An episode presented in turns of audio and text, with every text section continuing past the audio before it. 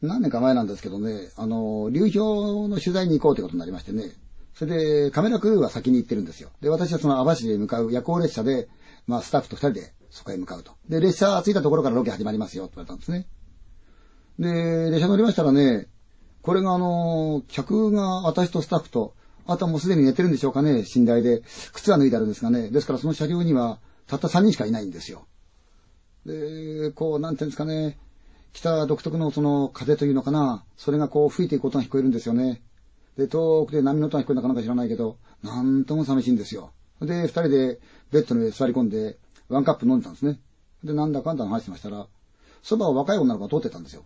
ふっと見たら向こうもこっち見て、あ、稲川さんですか？って言うから、そうだよって、どこ行くの？って来たら、えー、流氷見に行くんですって。あ、そう。ただ連れの男の方が、よかったらさ、ここで話していかない？って言ったんですよ。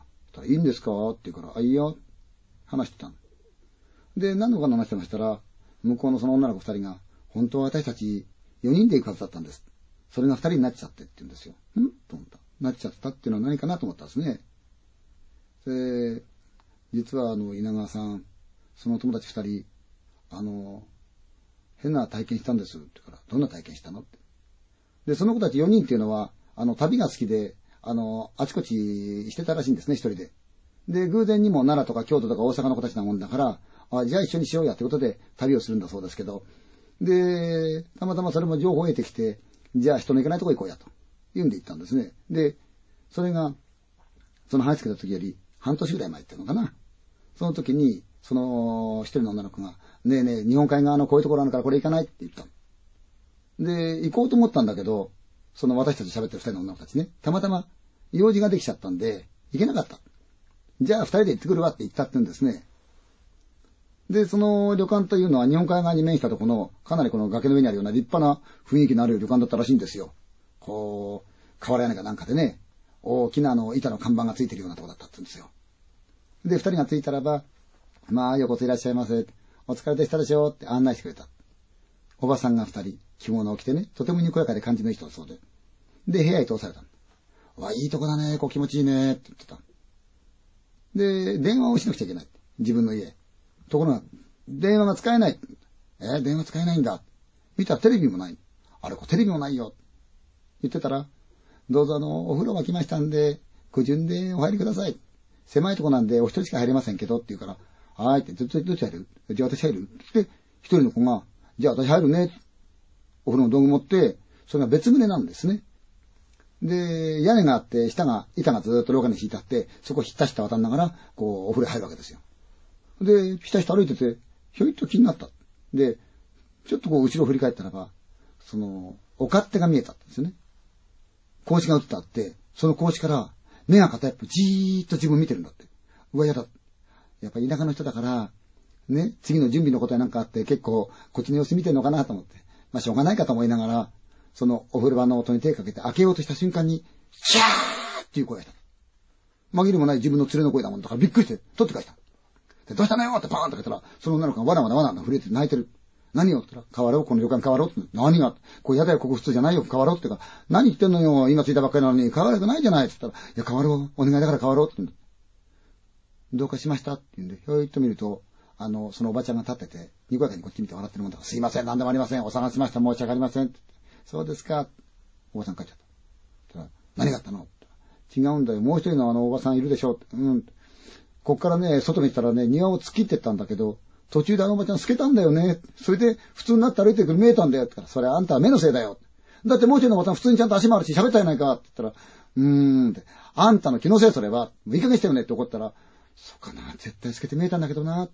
絶対そう見えたんだけどなって言うんだけど、そんなことはないよ。じゃあお風呂入るわよってお風呂入っちゃったで、出てきたまだしも少しあったんで、どうしようか、じゃあ、ねあの、街でも出て、公衆電話から電話でもしようか、家の方に。ね、で、あんたじゃあお風呂入ってねよ。その間に家電話しといてやるから。で、お菓子だとか、雑誌買ってきてやるよ。って。あ、そう。で、その子残して、彼女は出かけたわけですね。で、少しその山道みたいなところ降りていくと、ガソリンスタンドがあったから、そこでもってタクシー呼んでもらって、街へ出た。意外と距離がある。で、街へ出て、ああでもない、こうでもないって買い物してた。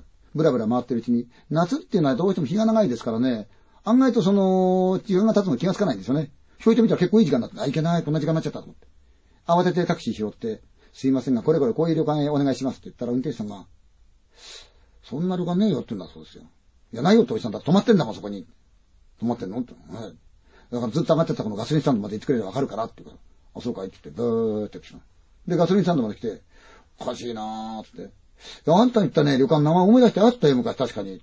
あったけど、あれ今ないはずだけどなやってんの？って言ったら、やってますよ。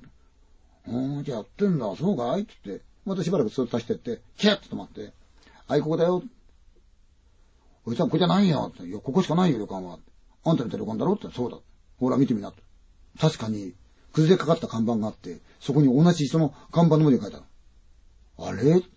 自分が来た時には確かもっと看板はきちんとした綺麗な看板だったような気がするのに、それがもう倒れかけてる。宿おじさんだってこれきちんとしたのに変だよ。見たら、うっそうたらこう雑草が生えてなんかしてて。これ変だね。それは、その運転手さんが、この道はどうせ子供って曲がれないから、俺ずっと先行って U ターンして戻ってくるから、もしもな、あんた連れの人とこの旅館嫌だったら、他の旅館変わってやるよ。俺紹介してるから、乗っていかねえかいって言うんだそうですよ。うん、じゃあそうだったら頼むね、おじさんね。って言ったら、ああ、そうしなって。で、おじさん行っちゃったんで、自分はすったすたってた。誰も人が踏んづけた跡がないような、本当に雑草がいっぱいあって、木のさ滝がすごい高くて、うっそうたる中に、こう、ほとんど家が傾くんじゃないかみたいな作りになってて、確かに自分が見た家には違いないんだけど、様子が違う。おかしいな、こんな家だったかなと思いながら玄関口に入ったけど誰もいない。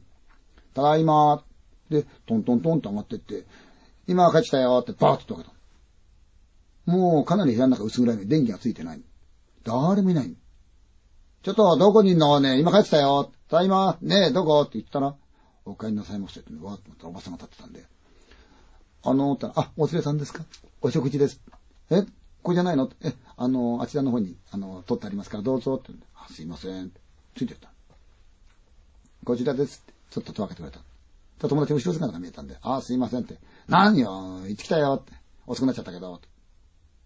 何にもない部屋にポツンと友達が座ってて、友達の前ともう一つ箱膳が置いてあった。でもその箱膳には何も乗ってなかった。ほら、来たってドーンと荷物置いたけど、そのこっち向かない。何してんの？何起こってんだよ。でも動かない。ちょっとやめて嫌だなってポンと押したの。そしたら、カクって動いたんだよ。もう気持ち悪いなこの子、嫌だなって、ずんたらずーっとんと怒るよ本当にって振ってみたときに、目が開いたまんまなの。えー、と思って、おばちゃん何この子？って言って、おばさん見たら、おばさんは普通な顔してる。でもその時ふっと思ったの。目の縁がやけに白い。おばさんが。唇がやけに白い。え、と思ってみたの。友達の目の縁が白い。唇もやけに白いの。おばちゃんこの子おかしいよ。ちょっとね、ちょっと起きてよちょっとね、何をやだねえ、やだやだって言ったら、そのカクンカクンカクンって動いてる。おばさんこの子死んでるよっておばさんの見たの。普通そんな騒ぎにあったら、おばさんだって慌てますよね。一向に慌てない時に、ええー、と思ってもう一回見直したら、そのおばさんの顔が、くーっと近づいて、今度はあんたの番だねって言うんだそうですよ。いやーっと見たらおばさんが、待ちなさいよ、待ちなさいよって来るんだそうですよ。で、もう一人も、待つんだよって追ってくるんだそうですよ、二人が。助けてーって走ってた。で、ちょうど上からタクシーが来たんで、おいさん助けてーってタクシーがバーってドンってドア開けた。ドア開けたら止まらない。ゆたーっと走って。スピード上がったり下がったり、あとさんするんだけど、止まろうとしないんで、おいさん止めて乗っけて、おいさん止めて。やがて止まったんで、ボーンとなって、ドーンと回ってしまって、ブワーっとした。すごい勢いで通すんだぞ、その運転手さんが。で、泣いてる。どうした？どうした？っておいさん怖い友達死んじゃったって言った。あんたの後ろからな、大きな人玉がさ、とっかけてるの俺見えたんだよ、って。それで、どうするって警察行かなきゃダメかもしれない、おいさん。そうか。おいさん、あそこ何なの？って言ったら、いや、俺変だと思ったんだよ。あそこはもう何十年ってやってねえ旅館だよ。というのは、あそこはな、女の人二人でもって、これ兄弟なんだけどな、旅館やってたんだよって。うん、やってるよって。いや、やってねえよ。当の昔に強盗が入ってな、一人は台所でもって、一人は座敷でもって、お前殴り殺されてんだよ。じゃああのおばさんたちはった。知らねえや、そんなもんつって、ブワーッとして。警察はもちろん行きましたよ。座敷で倒れてる、その子を見つけました。ショック死ということでもって片付けられちゃった。でも警察も不思議になってた。だって、誰もいない旅館にどうしてそんな若い子が来たのかな？なんで来たのかな？不思議ですよね。で、もう一人の子は、しばらく病院に入ったそうで、旅行をするのやめたそうなんですよ。二人の女の子が言ってましたよね。友達がこれ経験しちゃったんです。だからちょっと怖いんだけど、本当は4人に来るはずだったんですよ。話してくれましてね。相変わらずこの容疑者の方が、ピーってカンカンカンカンカンってカンカンカンカンと時は、私はね、その流氷の世界へ向かってこの列車がね、なんとも寒々しくね、怖く感じたのを覚えてます。